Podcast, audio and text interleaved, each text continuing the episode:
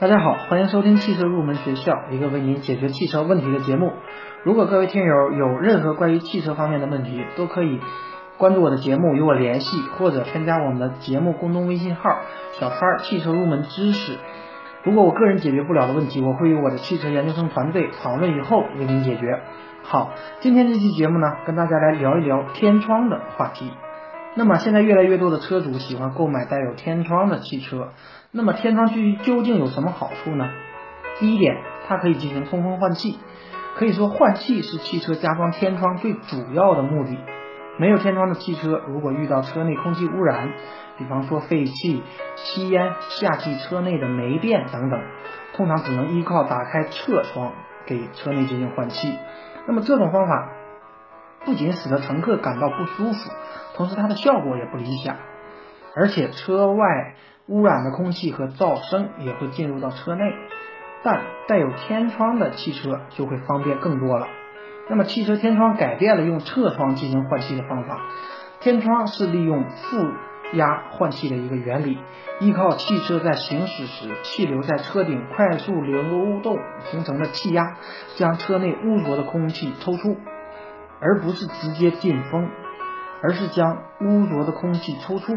以及新鲜空气从进气口补充的方式进行通风换气，所以车内气流极其柔和，也没有风直接刮到我们人的身上所带来的那种不适的感觉，也不会有尘土的卷入。第二个点好处呢，应该就是说节能。大大家都知道，夏季里汽车在阳光的暴晒下，它的温度可以高达六十摄氏度。那么如果这时打开天窗，比开空调降温的速度要快两到三倍，而且根据我们的研究，它也可以节约能耗，大约在百分之三十左右。第三点好处呢，就是除雾。夏季雨雨水比较多，湿度比较大，前挡风玻璃常常有雾气。那么这时如果我们打开天窗，那么雾气就可以消除，给我们开车增加了舒适与安全。第四点呢，可以说是开拓我们的视野。天窗可以使得我们的视野更加开阔，并且能够亲近自然，沐浴阳光，驱除被封在车厢内的一种压抑感。那么，可能有很多车主不选择天窗的一个理由呢，就是天窗可能会在呃暴雨天气出现漏雨啊、漏气啊等等这样的一些问题，而且。玻璃的硬度也是人们一直关注的一个安全方面的问题。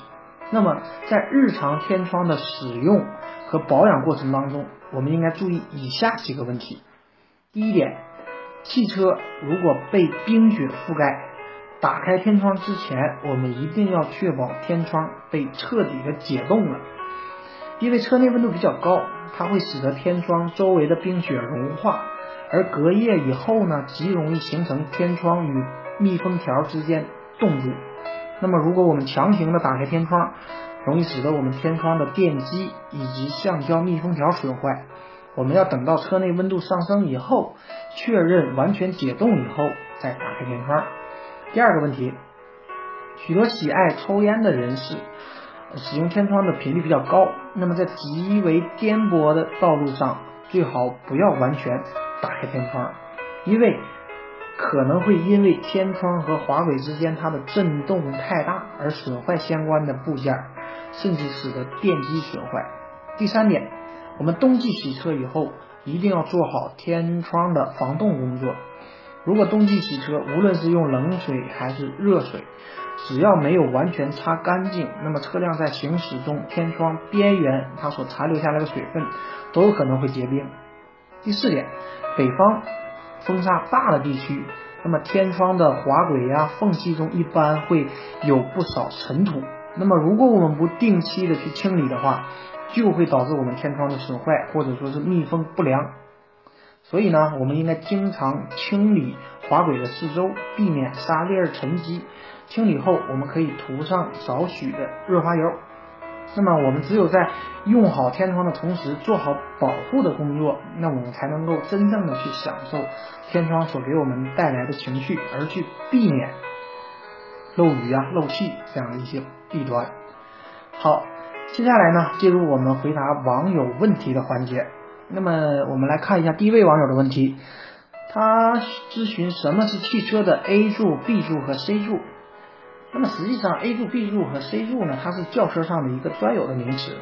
如果将轿车四周的玻璃完全去掉，你就会发现轿车的车顶有六个支柱支撑着。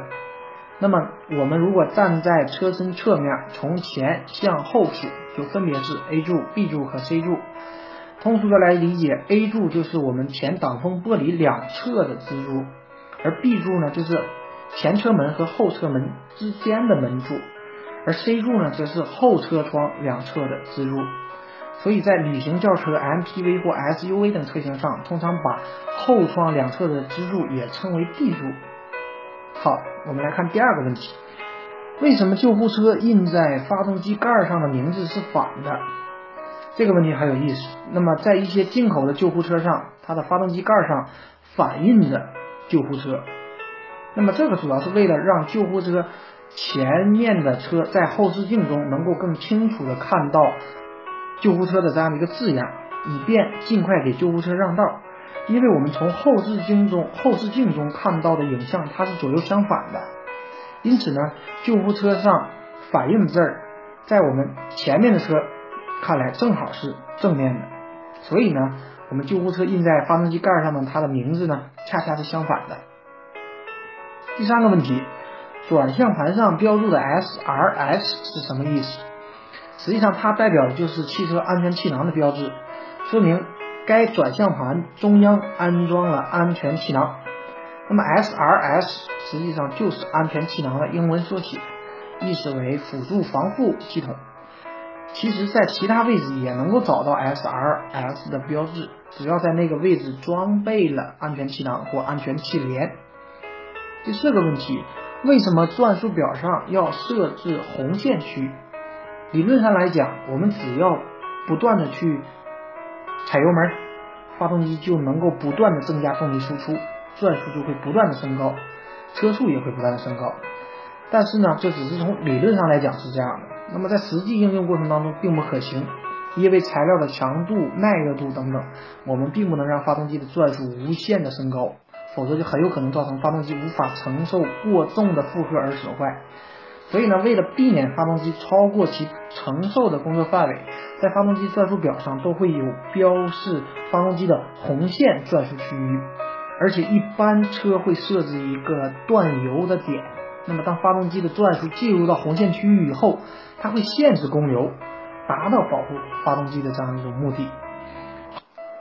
好，今天这期节目呢，就暂时跟大家聊这么多，感谢大家收听这期节目，再见。